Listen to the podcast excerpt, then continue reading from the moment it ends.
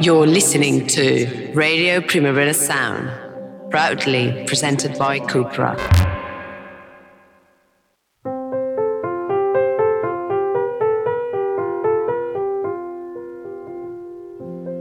Welcome to the Weekly Review, the radio chat show where two grown ass men try to maintain some sort of grasp on the contemporary modern culture that drives young society with the help of a young and well informed person under 30. As we draw nearer to our much yearned summer break, the landscape is dotted with tiny glimmers of hopeful entertainment that keeps us distracted from the chaos and destruction. For instance, the Rags are talking about Beanie Feldstein's departure from her dream role as Funny Girl on Broadway. We shall nibble on that piece of news like baby vultures picking at the remains of a mammal mammal carcass.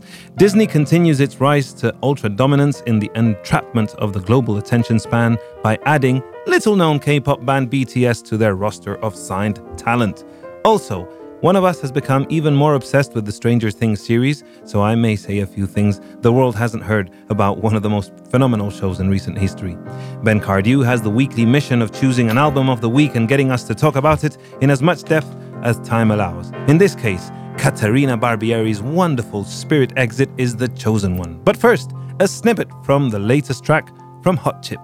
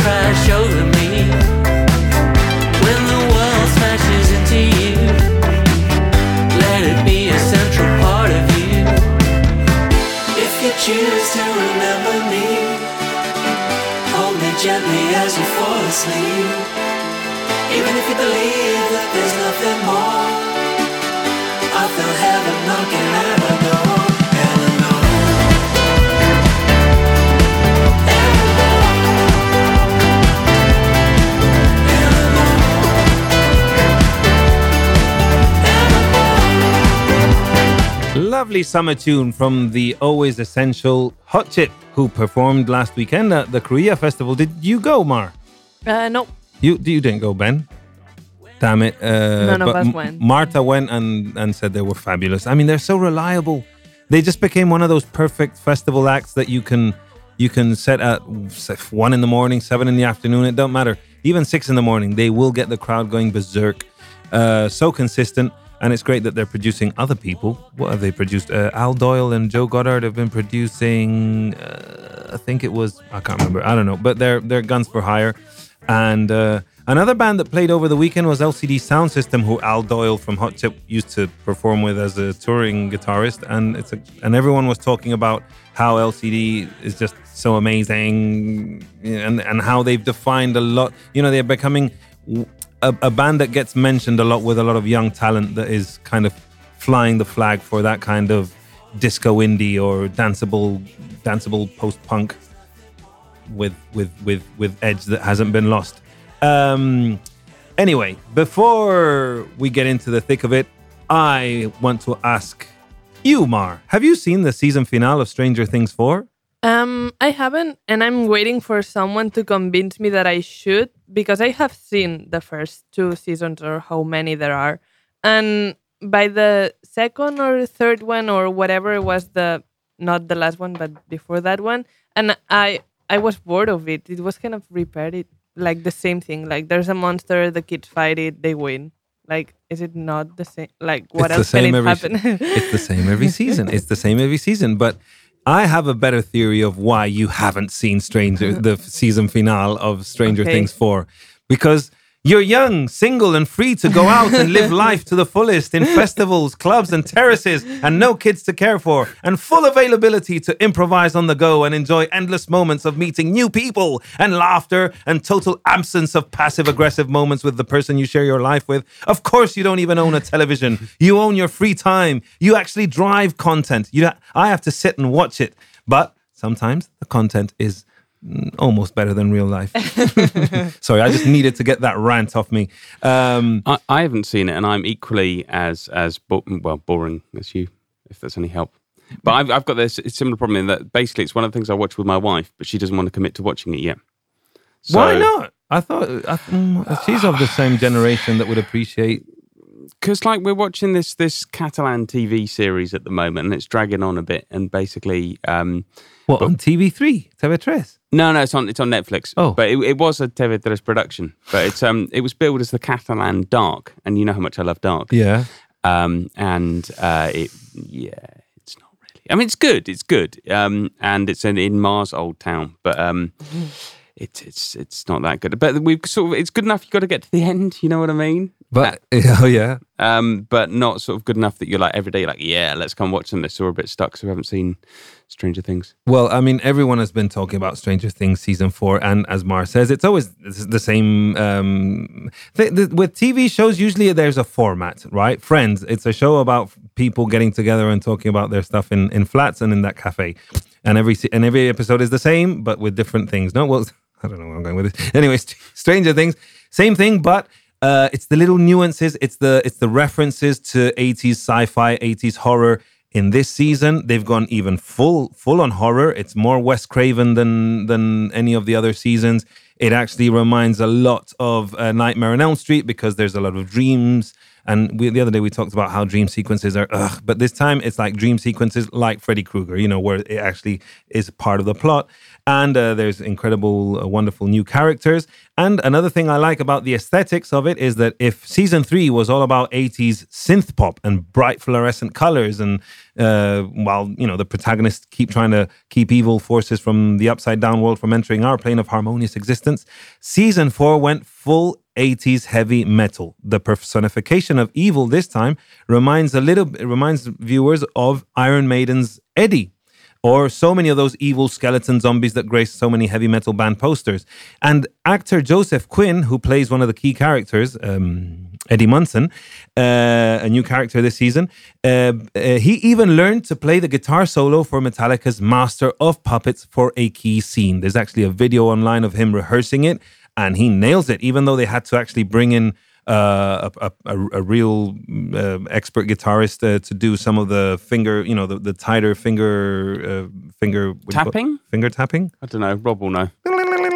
What do you, Rob, uh, Rob Roman, you're a solo, yeah, the, but uh, punteo in Spanish, you know, punteo, shredding Shred- for the shredding part. But he he holds his own, and it's like, wow, that, that's that that is so talented when you see actors learning something they've never done and they master it in about a month or whatever for the at least for the camera. You you can always like edit and do things. It, the, one thing that's been put me off is it not a bit long? Isn't each episode Yes. about two hours long? Oh yes, well the the two last episodes, Well, two hours finished? and a Finished? half. Done? No, All right. Okay. There is going to be a season five, even though a lot of people said that they could have ended it because every the, a lot of the character arcs from the from the four seasons have been nicely wrapped up, and and there's been some closure in in some of the character arcs, but. Uh, there, there's still, you know, th- this whole epic scope that the Duffer Brothers have had of how this evil uh, keeps showing up into the real world and stuff. It, it has to become a bit yeah, I can see that there has to be even more of an epic finale, even though this was super epic. There was like vicious bats and it was gory and there was like lots of death and blood and it, it was proper heavy metal. Um, so and and I think I don't know what what other 80s aesthetic musical visual reference could go on for season five. I mean, they've done, as I said, the synth pop, they've done the heavy metal, They've done Stephen King, they've done the Goonies, they've done E.T., they've done the Ghostbuster references. I was just listening to Guns N' Roses this morning, and I'd love it if they went full on like 80s hair metal. But Can you imagine that? Well, that's what Taika Waititi has done on Thor: Love and Thunder, apparently. Right. And he's spoken about how the visuals for Thor: Love and Thunder. I haven't seen it yet, but now I actually want to see it. Uh, is that he took a lot of the 80s metal band posters and those, those all those comic graphics of you know super violence of monsters chewing on naked bodies and that kind of stuff. Taika Waititi took those visuals as a mood board and made it into a film, and that's why he put like three Guns N' Roses hits on the soundtrack, and everyone's talking and and really well placed. So it's you know, there's a lot of that going around in the last few years. 80s nostalgia, getting all the great big bands from the 80s to put them good in, in soundtrack moments. Um, those are the powers that be. But anyway, Speaking of the lovely salseo, the little uh, the, the little chili sauce that we like to talk about in in, in these cultural things, is like apparently um, in other Stranger Things related news, actor Noah Schnapp, who plays Zombie Boy Willie Byers, who is now and is now 17 years old, has made headlines for clumsily sharing screen grabs of a private conversation between him and Doja Cat, who was asking him for a hookup with co-star Joseph Quinn, who plays Eddie Munson and learned the Master of Puppet solo. like uh, she literally asked him, Noah, can you tell Joseph to hook me up? Uh, wait, no, does he have a girlfriend? And uh, obviously, she's made a whole big deal. She's gone on TikTok saying, "What the hell is this kid doing sharing my private screen grab? Like, it's very unethical. It's like, okay, uh, Noah, you." You, you, it wasn't the best thing to do, right? Even he didn't share it publicly. He shared it with him, I think. No, no, you haven't followed. I Yeah, think, yeah, yeah, I think he shared he- the screen grab with the actor. No, no, no. I think he put it on his stories or something. or he like put it on his stories and tagging the other one and stuff. So obviously she's gone on TikTok. She's made this video, kind of just sort of speaking, you know, speaking about it, saying, you know, uh, okay, you know, he's a kid and he's not even 21. It's like uh, Miss Cat, he's 17. What on earth is your 26 year old ass doing, DMing a teenager trying to get a hookup? Do you, like? Do you reckon? Sorry, this fascinates me. Do you reckon this is what happens among famous people? Because like, if I if I if I DM'd say Doja Cat and said, um, or, uh, you know, would you hook me up with e.g. Beyonce? Mm-hmm. I would just get soundly ignored. I mean, obviously. Um, but like, do you reckon if I was famous, I could I could do Yeah. that? I mean, not Beyonce, obviously. Famous Phoebe people- Bridgers is dating Paul Mescal because she tweeted something like, "Oh, I love Paul Mescal in Conversations with Friends or whatever." I I think no, not Conversations with Friends. Um, the other Sally Rooney adaptation um TV show, and then Paul Mescal responded like, Haha, "I love your music too." And then now you, they're dating. It's been like two Oh years my or something God. like that. Oh my God. So they do meet like that with They this- hook up. They hook up. But why didn't she DM the actor directly rather than going through a 17 year old? I mean, at least go through one of the actresses, you know, who like, you know, who will like probably have a sisterhood thing going on and it's like, yeah, I'll hook you up with my friend. Thing is- you know, but like a poor boy, I, I feel sorry for this boy, uh, Noah, because imagine you've become this incredible sensation. You and your mates from the cast you started when you were 10 years old on Stranger Things or nine years old. He was really, he was, I think he was the youngest one. And first of all, he he goes through a lot of shit in the show. He's become a zombie. He's been possessed. He's had to like practically live as, you know, freezing his ass off in the upside down world. He's gone through all these sacrifices. And he's he's not the first person people want to get a photo with. Like everyone always wants to get a photo with like the hunks from the show or Eleven. Obviously, Millie Bobby Brown is totally amazing, and and and she's getting all the headlines. She's always getting the the covers of the magazines. All these. She's become a fashion icon. She gets invited to the front rows to sit next to Anna Wintour and Kim Kardashian, and everybody loves Millie Bobby Brown above everything else. Season after season, because she she really has something. Uh, I have to admit, she's got something. Even though she's become a bit of a brat, like a bit of a diva. Like you listen to her interviews and she's a little bit resabida, you know, like she's like, oh, you know, why don't they just kill off the characters? And she and she's got this kind of weird half English, half American accent going on. So she's totally divine and, and, and enjoying the moment. She's a star. And and these other kids are like old goofy teenagers who are going through the ugly teenage phase where they got like really bad haircuts and they're you know, they, they will become handsome young men, but right now they're like like dumb dumb basic teenagers. And all of a sudden you're not even getting DM'd directly by Doja Cat like, hey, I really like Noah. I mean, I really like your I don't know, I just like say nice things about him and his work. You know what actors are like. They, they they want to be talked about all the time, center of attention. And to get used as a bridge to get hooked up with a guy who's only been on one season, it's like it that feels very shitty. I can tell you exactly why she did it. Because Doja Cat, as we've long established, does not give a flying. Hmm. yeah. Yes, he does because he's gone to TikTok to make this l- this long she ramble video. She doesn't care. She doesn't care. She thinks it's funny. Yeah, I mean, well, it, it's funny because we were talking about this yesterday about how Julio Iglesias. Oh, one Not of- again. one of his- Cancel the show. It's over. Cancel my life. but it's true. In the eighties, uh, one of the things that uh, the P- PR companies would, uh, big PR companies would do, would get talents from different spheres to get together to be seen together at a tennis match or at a fashion show. Rosalia and Drake, they both belong to the William Morris Talent Agency. So everyone thought that was like a spontaneous, cool thing, like, oh my God, Rosalia's hanging out with Drake. No, no, no, no, no, no, no, no, no, no. This was orchestrated because that's what the entertainment world does and the entertainment business does. It gets people talking about artists and and and and, and icons beyond their typical promotional mm, cycles of talking about their new album, talking about their movie. It's like, yeah, but how can we get people to talk about them and become obsessed with them? And uh, this happens a lot. And that is all I have to say. I feel like Forrest Gump when I'm at the bus station. Like, and that is all I have to say about that. Uh, oh yeah, sorry about the um, no, yeah, no, uh, yeah, no, no, yeah. Just watch Stranger Things anyway. Um, No, but I, I, I do, I do, I, I do find that this sort of quite, quite, quite fascinating the way the way of hooking up. Because do you remember that that Streets song? Uh, when I wasn't famous. mhm. Do you know how the Streets are? Well, don't look at me like that. Okay, you don't, do you? You just Yes, give me that do. look. Don't Yes, I lie. do. We can tell in your the quiver in your voice. Uh, hmm. Don't worry. It's okay to not know who the streets are. Anyway, like the streets uh, are renowned UK UK hip hop act, Omar. Don't worry about. It. Um, and they are renowned for like, uh, well, he is renowned for being like very kind of, um, uh, s- you know, A man of the street, a man of the people. yeah, kind of like you know saying, Larry. saying the truth and well, and also being very honest. And he did this song called "When I Wasn't Famous," right? Um, which is about him being famous and what it's like hooking up with people when you're famous. And he basically says that hooking up with famous people when you're famous is like hooking up with normal people when you're normal. Yeah. you see. So I'm just quite fascinated by like this idea that if you're famous, you can just be like, oh yeah, I'll, I'll DM that, that, that kind of person, and and, um, It, it, it, and it works. It- it's funny because what happens with famous people is you go to like a fashion show or or yeah or a tennis match or whatever, and you run into like Rafa Nadal, and and you you speak on first name basis, even though you've never met before. Mm-hmm. But if you're I don't know Antonio Banderas and you run into Rafa Nadal, you you instantly give him a hug because you're part of that stratosphere of fame.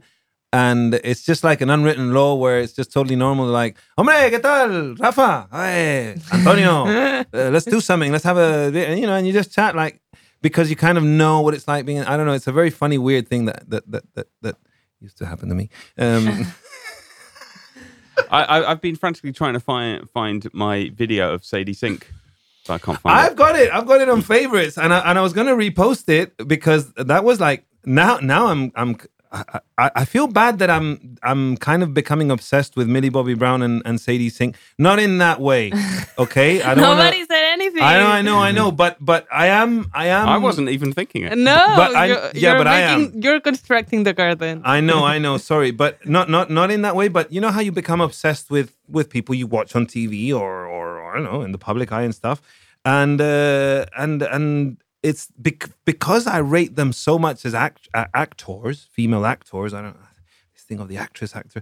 Um, they really are good. Like they they they've got like a natural good sort of that good thing. Sadie Sink, by the way, she was in that Taylor Swift uh, I know, video I know. Yeah, yeah, yeah, yeah. Because all of a sudden I started researching like what else has she done, and she's not doing that much yet. She well, will. she's hand chosen by Taylor Swift. Is that not? I enough? know, but but when you compare to I don't know some Timothée Chalamet, who's like doing everything, you know, like uh, you know these actors who who all of a sudden they they're extremely popular and they can do anything and just put them in a superhero costume, put them in a period costume or whatever that people are going to flock to the cinema to see, especially young talent because the industry is obsessed with getting teenagers into the movie theaters because then they're the ones who are going to buy the clothes with the branding and this kind of stuff. Um, it's like with Billie Eilish, you know, if as as soon as she can demonstrate that she can act, we're going to be seeing a lot of Billie Eilish in Hollywood. I think. No, has she not been already? Has she not? I don't know. I No, don't just her documentaries. Anyway, um, we shall continue talking about entertainment, but how about we listen to a snippet of our album of the week? Let's do it. Let's do it. Caterina Barbieri.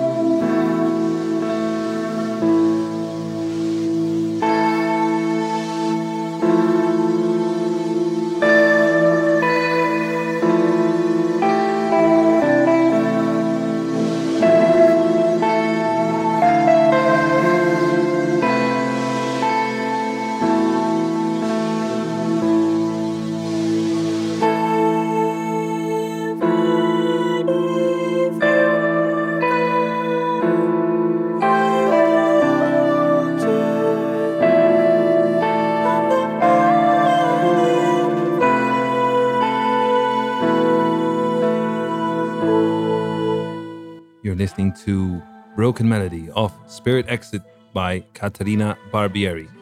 Another ambient album made during lockdown. Surely you must be kidding. Well, it's actually pretty good, and it stands out from the 500,000 other ambient releases released in the last two years. Um, ben, you interviewed Caterina at Primavera Sound. Ma and I did the Ma, interview. you were in that interview. I was there. Okay, I didn't know you were an ambient fan. Ambient, I am. We Well, work as a team. I'm very polyphacetic. I can. very good. And uh, what did you learn from it? What was she like? What what what what what did she? Can you remember what she talked about? She was extremely nice. I thought, thought an absolutely Mm-hmm. Yeah, kind of I lovely. think I have a crush on her because of that interview. She was so nice, and I don't know, she seemed really cool. You know, you know, one of my lasting impressions was, you know how right when people were like, "Are you going to come and see the gig?" And Johan would be like, "Oh no, I can't, I can't do it." And I'd be like, "Yeah, of course," like know. fully knowing I couldn't because I had something else to do. Um, I think Caterina Barbieri is one I almost feel worse about because I was like, "Yeah, definitely going to come. It's going to be great," and like knowing, literally And knowing, I was lying. You would have to work, yeah. Yeah, I mean, it just kind of felt like it because I, I I remember like watching Johan say it. To, I think it was Crew and Krumbin, and it's like, "Oh, you going to the gig? It's going to be great." Yeah, yeah, yeah. No, I can't. I've got to work. and you just like saw their the the the, the poor. How the can poor you thing. tell Lisa? What's her name? Uh, Laura Lee that you're not going to go and see her show? You Well, lie you tell through your us. teeth, I but I couldn't lie. You did it. I know I did. I did. I mean, lying isn't good, is it? It's But- not good. I didn't want to lie. I, I, I'm too honest. Damn it. But and and and and after listening to this album, I regret not seeing Caterina Barbieri. But I ha- I struggle to watch a, an incredible ambient show at a festival like Primavera because the rhythm you you got to really tone down your own body body rhythm. You know how in a festival mm-hmm. you're like atacado because you want to see this, you want to see that, and you got to like mentalize that. Okay, I got to go running all the way to like the other side of the forum. t- 20 kilometers to catch like a little bit of this and that. And all of a sudden, to get into the frame of mind to enjoy Caterina Barbieri, plus she should have played the auditorium and it and it was weekend too. She didn't have the auditorium that weekend. No? She was on toes. See, that was another Mm-hmm. thing because I've, I've seen it before. I saw her uh, when she played music, and it just like uh, she played this sort of small, relatively small room at the uh, Antiga Fàbrica Estrella Damm. You know, kind of small, like, and it was all. I was really, really into it. You know, someone making loads of those noise. And I was like, I wonder what it would be like. Because I think it was like 9 p.m. You know, beautiful sunny, sunny day, that kind of thing. But actually, that kind of works with the new album. I think um, because it's sort of it's a lot more expansive than a previous work. It's got singing. It's got kind of songs. I mean, I, I suggested that um, one of the songs might be, um, uh, well, Broken Melody. In fact, might might be Mm. kind of hyper pop, and she wasn't really having it. But she wasn't really having it in a very in a very polite way, basically. But I mean, Knots of Spirit synth version is 10 minutes, 19 uh, seconds long. And midway, it picks up a groove that actually got me kind of dancing with, you know, even though it doesn't have like a beat, it's like just got a rhythmic kind of loop going on. I dream of an ambient dance floor. I've lived it at uh, the Mira Festival when it used to be at Fabra i Coats. I remember people like eyes closed and listening to I don't know if it was Tim Hecker or something, and it was just like this lovely sort of drone, and it was kind of like dancing, not dancing like you know bending your knees and twerking or anything, but but you know communally being in that kind of groove. I'm all for it. Like, why hasn't someone in this modern thinking city opened an ambient club, like a club that every week brings some of these incredible ambient artists, and you just play ambient all night, or I don't know if if, if in the late hours it would work. It would. Hmm.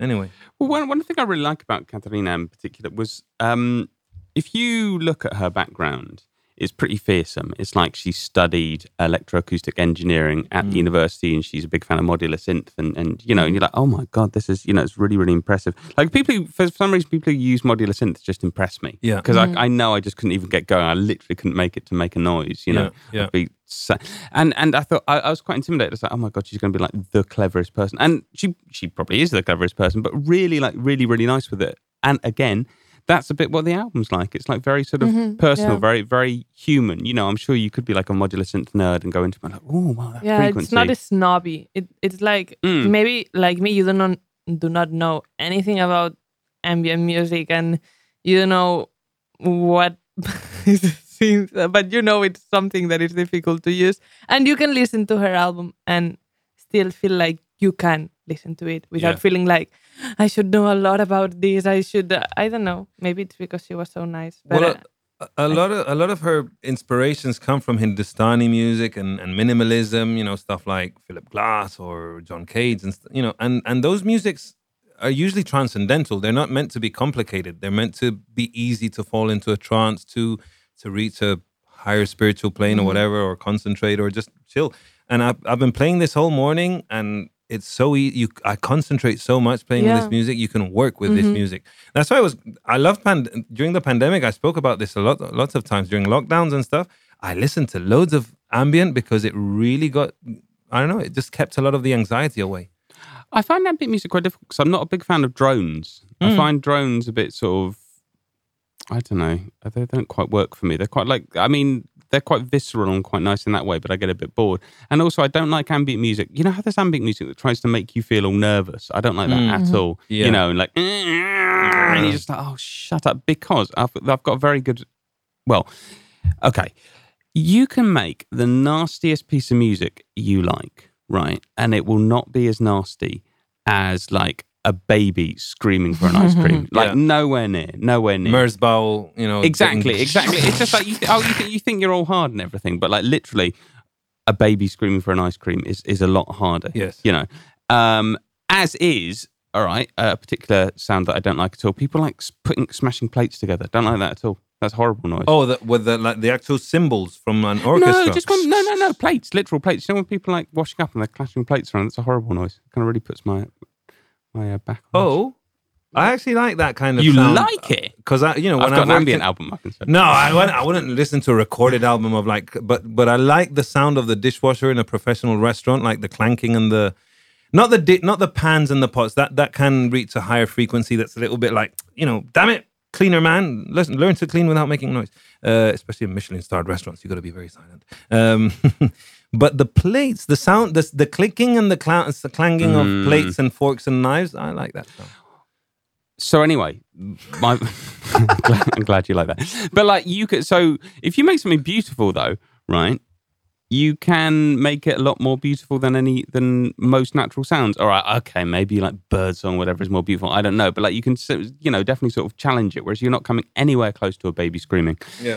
Um, and also another thing I like about this was um, the way her voice imitates the synth, and the synth imitates the voice, which I thought was really lovely. Like at your gamut, there's a bit towards the end where her voice comes in, and it's like, oh, is that a voice or is that a synth? And it's like literally like another layer of synth coming in, and it's very beautiful.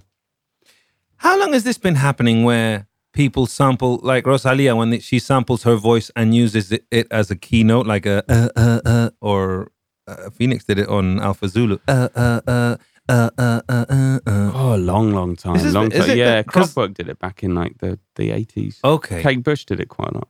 All right. Yeah. I, I because I thought it was something of this time now, something that's becoming very fashionable with producers. Like, oh, just sample your voice and then put loads of effects and filters and stuff, and then use it as a yeah, as another voc- as another sound texture. Well, I think it's maybe to do with the fact that autotune is so popular means people are playing around a lot more with the voice in Ah. general. The voice is seen as more of a, an electronic instrument for that, maybe, Yeah. and that's kind of encouraging them. But I don't think it's particularly new. And I like how you know because rather than sample and have to pay and get copyright stuff, Yeah. it's like no, just make your own sounds and stuff. And and and you don't know how to play guitar? Don't worry, you know how to use your voice. Kanye was very popular with using his voice as a vocal instrument. He's always said that that you know, sampling and, and being able to launch uh, uh, with a with a pad.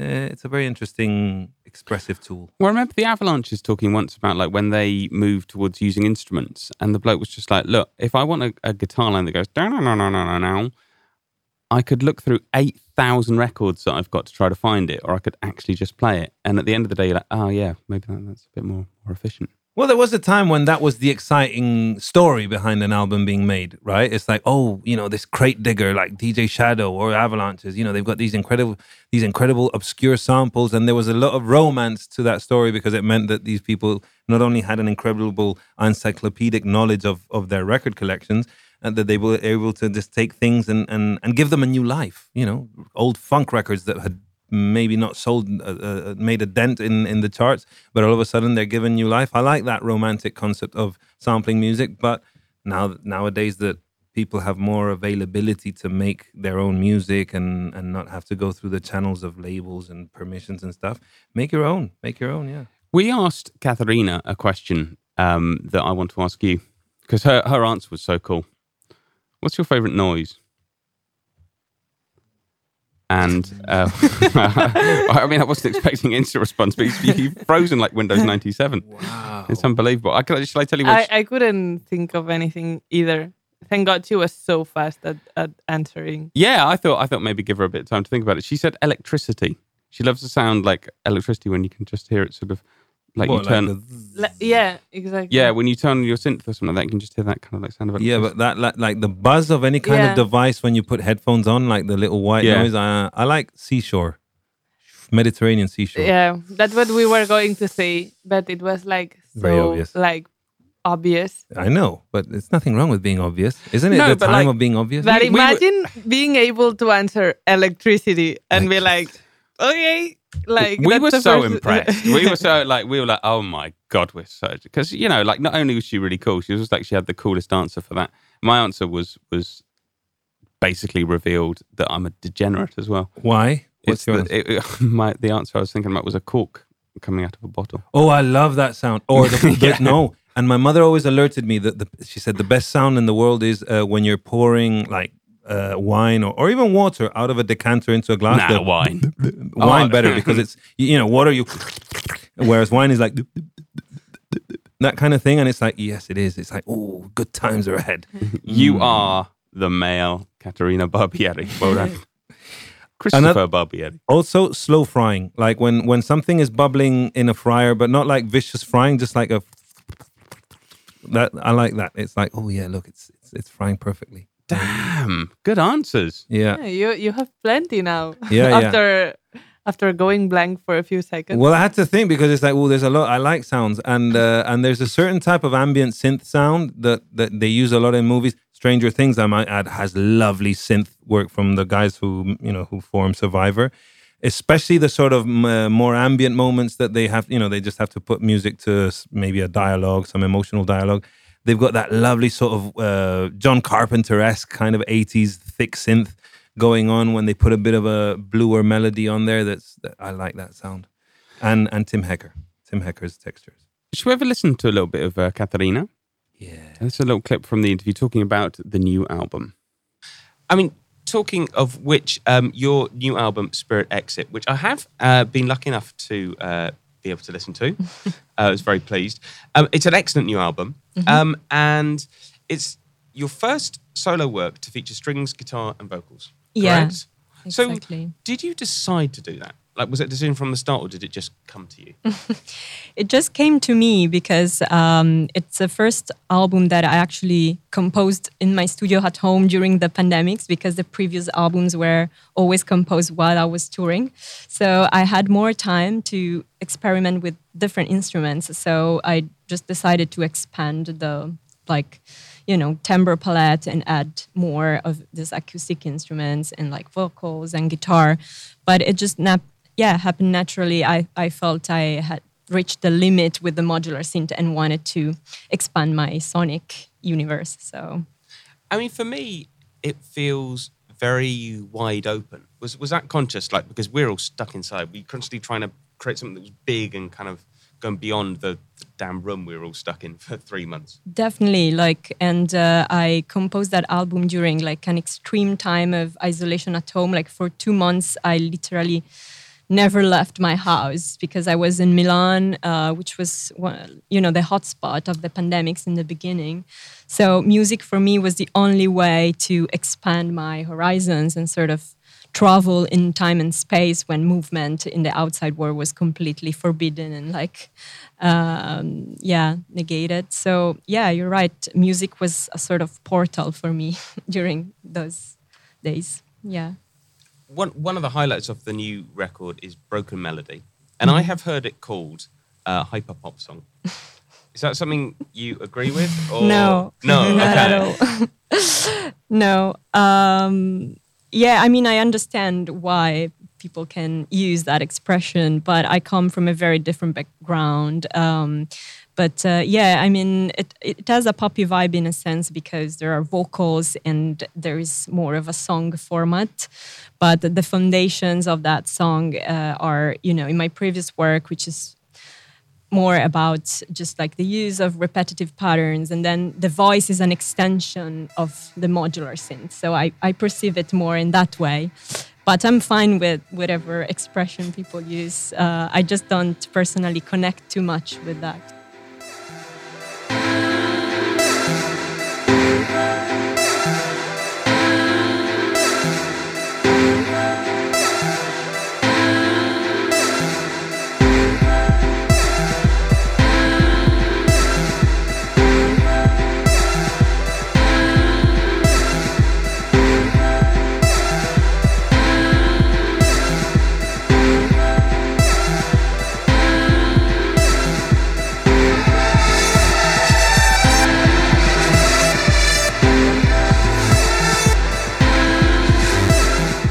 Wonderful stuff. Now, uh, going back to the world of Hollywood, not Hollywood, uh, the other entertainment that sits on the eastern side of the United States, the, the, the, the, the great tradition that is Broadway, musicals, theater.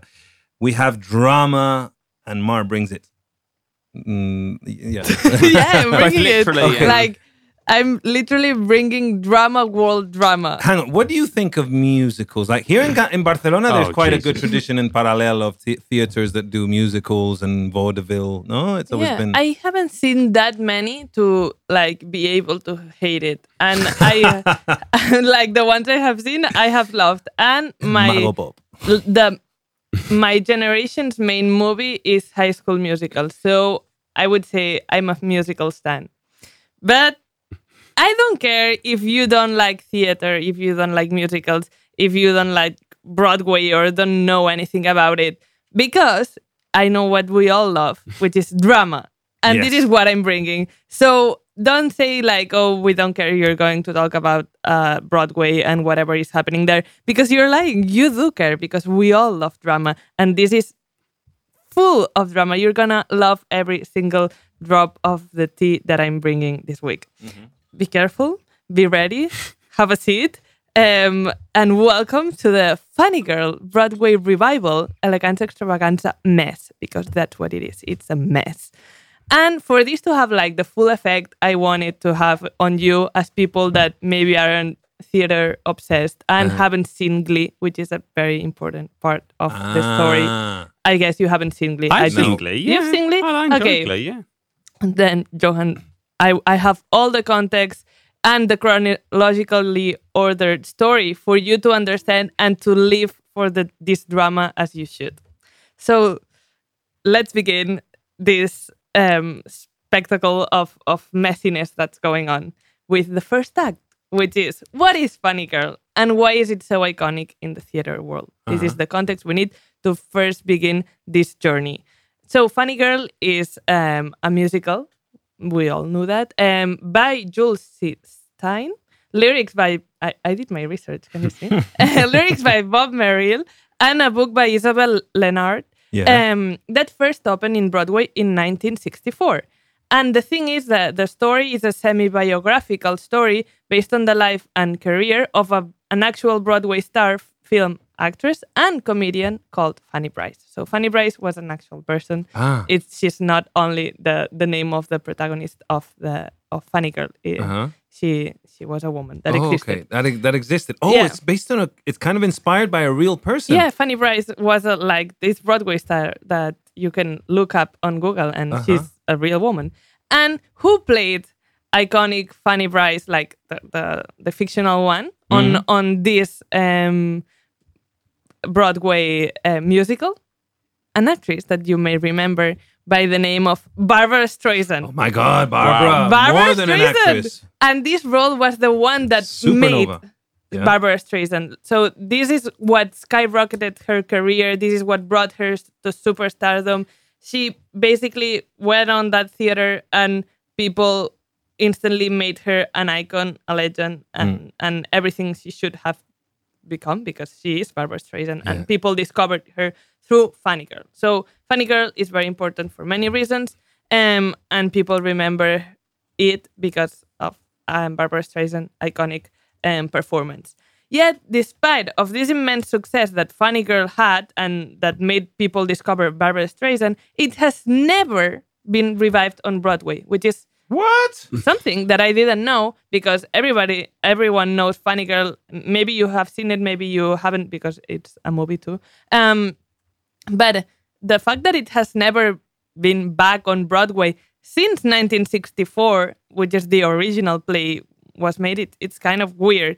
Um, and the reasoning, the, there's many reasons, but the main one is the difficulty of finding someone that can fill Barbra's shoe because it's it was true. that iconic. Like who can possibly like take the role again? Like nobody's ready for that. And of course, there have been like regional plays or concerts that Yeah. maybe sing one song, but there has never been like an actual Broadway um, comeback um, of the show. So let's leave that at that. That's the context that we have of Funny Girl and why is it important in the theater world. Yeah. Now let's move on to act number two. Who is Lea Miche- Michele? Um, and why is it relevant in this story? well, we know Lea Michele. You told us about her. Exactly. Yeah. The, You the illiterate, the, the actress who can't read her I no, she's not illiterate. I remember we argued is. that she's not She illiterate. literally she's not. is She's illiterate. not. You may remember her, and you do remember her for being the illiterate actress on Hollywood. But she's also um, known for her mega famous role on mega famous comedy show Glee, which you haven't Right. seen, but Ben has. Hang on, and Jane Lynch was also in Glee, right? Yep, yep. And she's also Oh, she's, walked out of um, Funny Girl, no? uh, yeah, maybe. Oh, sorry. Um, yeah, but um, Glee star Lea Michele, and her, she's also known for her obsession with Funny Girl. Hmm, interesting. Ah. In fact, Lea Michele's obsession is such that um, this obsession she had as a person was written into the plot of Glee in her character. So, because many times the line where Lea Michele starts or stops and Rachel Berry, which is her character, begins is kind of blurry. They're Uh-huh. kind of similar. Like the the character, um, in this case, Rachel, um, was also obsessed with Bar- Barbra Streisand and performed a lot of her songs on the show in season one, episode 13, um, in 29, um, 29, not 19, 2009. 2009. Yeah, that's also how you can say the, the time. Oh. Say it like that if you want. um, she um, performed Don't Rain on My Parade. It was iconic. She gave it all. Like, I, think that song has like a million, trillion, billion streams because it's that good. Um, which is, well, Don't Rain on My Parade. For those who don't know, it's Funny Girl's biggest song, one of the songs that it's most known for. And also, um, this actual song is a huge part of the Glee plot because um, it's supposed to be like Rachel's song, which we know is also Lea's song. Um, and in in she's auditioning to get into university at some point, blah blah blah, and she sings it like, "Oh, this is gonna get me in because this is my song. I'm I have done it like a thousand times," and she bombs it, and that was the gag of the century. People were throwing themselves out of the balcony and like, "Oh wow."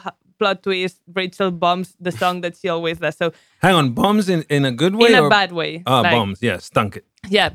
Um. So, and then Rachel's storyline ends with her finally making it on Broadway and playing Fanny Brice in Funny Girl. This is the the fictional one on Glee. So Funny Girl is very related to Glee, very related to Lea Michele, very related to the character. It's it's a constant. Um, also, Lea Michele, not the character, is the person, um, performed "Don't Rain on My Parade" live at the Tony Awards in 2010. Okay. So she she 12 years ago. It feels like Lea has been auditioning for Funny Girl for years. Like Ah. it has her whole Not even manifesting. subtly, is it? no, Yeah. she hasn't been subtle about it. She's been like this is my thing. to the universe. Yeah, like I, Please. I'm doing a show and I'm gonna put in that show that I wanna do this other show. Like I'm I'm gonna be Fanny Brice. Like she's been like screaming at the top of her lungs that she wants to be Fanny Brice. Yeah. But let's move on because that's just part of the context. So all of a sudden, you said that it's taken about 60 years for Broadway to put on Funny Girl. And who do they cast? Wait, wait, wait, Oh, wait. wait, wait, this is Act We're three. just- My We're just God. on Act Three. You're moving to Act Five already. Oh, sorry, sorry, sorry, sorry, sorry. Let's move on to the next act. Act Three. Funny Girl. Uh, the Funny Girl revival is announced in September um, 8th of last year, Yeah. 2021. A hu- huge news dropped. A Funny Girl revival would be happening on Broadway after all these years, like 60 years, whatever it was. And oh my God, the cast has been announced too. Like, it's not only that we have this show, the cast, which is the most important thing, Yeah. the thing that has people like screaming, um, is announced. And let's let's we all kind of know who is gonna be um Fanny Brice. Like it obviously could only be, oh no, it's not Lea Michele, it's Beanie Feldstein. Plot twist. Nobody saw that coming, but it's here. And and and and we're gagged. The, the, this story. I is full of- personally feel bad. I feel Hang very on. bad. Wait no, no, no. wait I a was minute. I was very happy when I saw the Instagram post of Beanie, Of on her- playing. like playing. It's like wow, Beanie is so hot right now. I mean, Yeah. after obviously Booksmart and uh, was she Lady Lady Bird, Bird, and yeah. then obviously playing Monica Lewinsky yeah, yeah. incredibly in the in the Bill Clinton Lewinsky scandal series. Yeah, So but come move, on. Let's move to Act Four and remember why Beanie is so iconic and why she is a good fit for Funny Girl, Yeah. even though it was not the obvious choice everyone thought was happening. so we we know Beanie f- for all this you said, like l- Booksmart, um, Lady Bird, being Jonah Hill's sister, which I think it's something you told me, Yeah, Stefan, because yeah, I didn't yeah. know. Um, And she got married. Uh, no, she or she announced yeah, recently to her she- girlfriend. She got engaged. Yeah, Yeah, yeah. So Beanie is also, apart from all of this we we just said, a theater kid at heart. Like she's just as outspoken as Lea. Well, maybe not as her, but because nobody can be as outspoken as Lea Michele of dreaming of being Fanny Brice. But she has mentioned plenty of times that it's a lifelong dream of hers to play um, funny girl um, on Broadway, and even there's pictures of her at her third um, birthday party being dressed as a funny girl. Oh my goodness, how with can three a years three-year- old? Yeah, how can a Oh. three-year-old be obsessed with a musical? Well, she was. So imagine, like, she was made like the the thing of of dreaming of playing this this show is not a Mi- Lea Michele exclusive. There's other people who want to do it too, and well, despite being a, a major fan, it let's be honest, she was not the obvious choice, as we said. But here's why um, people were like kind of into it um, when it was announced that she would um, be playing um, Fanny Brice.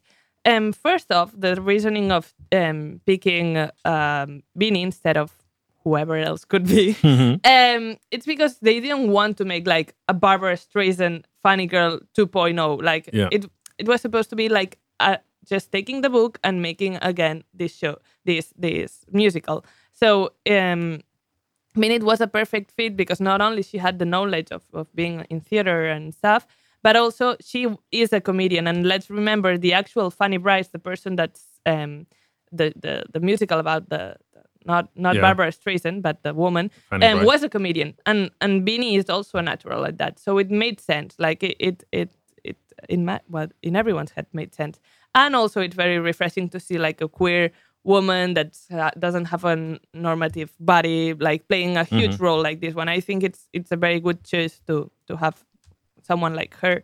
And also, what time wise, um, Beanie had just played um, Monica Lewinsky in, in Impeachment. yeah in impeachment and and she, everyone was obsessed with her so it, it really was a good time for for Beanie and and to announce um I don't know if it, it's pronounced Beanie I've been seeing Beanie all the time but I, Beanie, isn't it? is it Beanie, Beanie I guess. okay I Beanie. hope so I don't Uh, think I just got now the the, the um, Biani. Maybe it's Biani. I hope not. Well, it's Beanie from now on. And and what what is R- Rachel um, or Lea because uh, we don't care it's the same thing. separate the actress from the character. In this case, the art and the artist are the same. Um, well, what is she up to? Why is she not on the like roster of possibilities? Well, it was during the height of the Black Lives Matter thing that a few of her former, few, not to say all of them, um, co-stars um, came out and accused her of bullying and uh, inappropriate behavior on set and being very difficult to work with. And one of the cast members who is black said that Lea Michele literally said to them, um, threatened them to shit on their wig. Ooh. And so Shit That in her wig.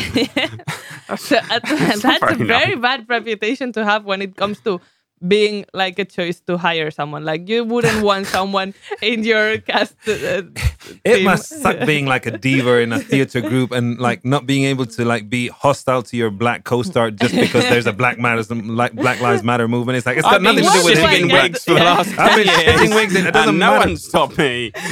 exactly. So Beanie it was because Lea Michele was not an option. Too much happening, and and immediately, just as the cast was announced, all Twitter started spreading jokes, and Lea Michele became a trending topic because people were like, "Someone please check on in Lea Michele. She must have like offed herself because that's uh, that's the worst thing that could happen. That uh, a funny girl revival is happening, and she is not Fanny Brice."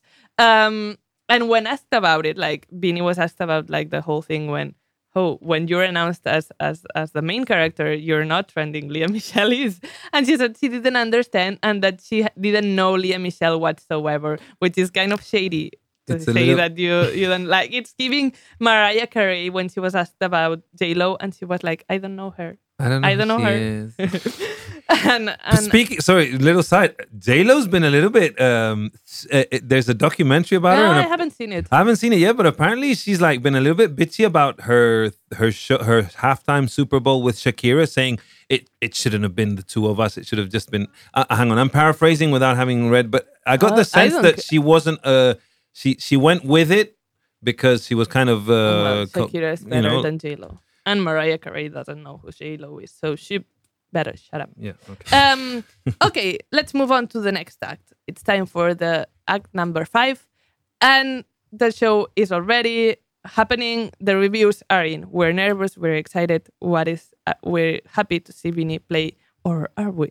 Um, everything goes according to plan. Everyone is Team Beanie or maybe they aren't because it's now April 24th and the reviews are in and it's mixed two negative reviews from critics but not only that uh, the theater people like the Yeah. people who are obsessed um, With musicals, with musicals. also are huge fans of the new Funny Girls, uh, Funny Girl um, act, and they're pointing, um, especially Beanie as a weak link. Um, Oh, like man. it was not like the whole act is bad. It was like Beanie is not fit to play um, Fanny Brice. Oh and most God. importantly, which is like, okay, reviews are bad. I don't know. It's not everything about reviews. But most importantly, um, Funny Girl did not receive and Beanie did not receive a Tony nomination as Best Actress. Which, if you bring back Funny Girl after all these years, the least you expect is like taking all the Tonys home. Yeah. And it it was silent. How horrible! It was silent there. I mean, eh, I have to say, Broadway critics are the fiercest critics Mm-hmm. in the world. I think, uh, like beyond any like music criticism Yeah, or even Hollywood harsh. critics, like the harshness of like Broadway critics, they can really Yeah. destroy a play in a matter of in, in two lines and two phrases. and, and you're- that's what they did. Like after the reviews, the the production company went nuts. Like "Eh, we have to do something. And the criticism basically, so you get an idea of what they were saying um, against Beanie. It's like they, I think people were expecting a Barbra Streisand, and Bar- and Beanie did not deliver that. Um, which I feel like if you want to see Barbra Streisand do Funny Girl, just watch the movie. It's there. You can rewatch it anytime you want. And and she kind of did like more of a Fanny Brice on her own way, and and that meant like, well, people said she couldn't sing basically. Oh, um, well, very important if yeah. you're going to be in a Broadway musical. But uh, uh, yeah, they were leaning on more towards the like comedic timing, um, interpretation, and yeah, she didn't hit the those notes as well as someone else Mm. could.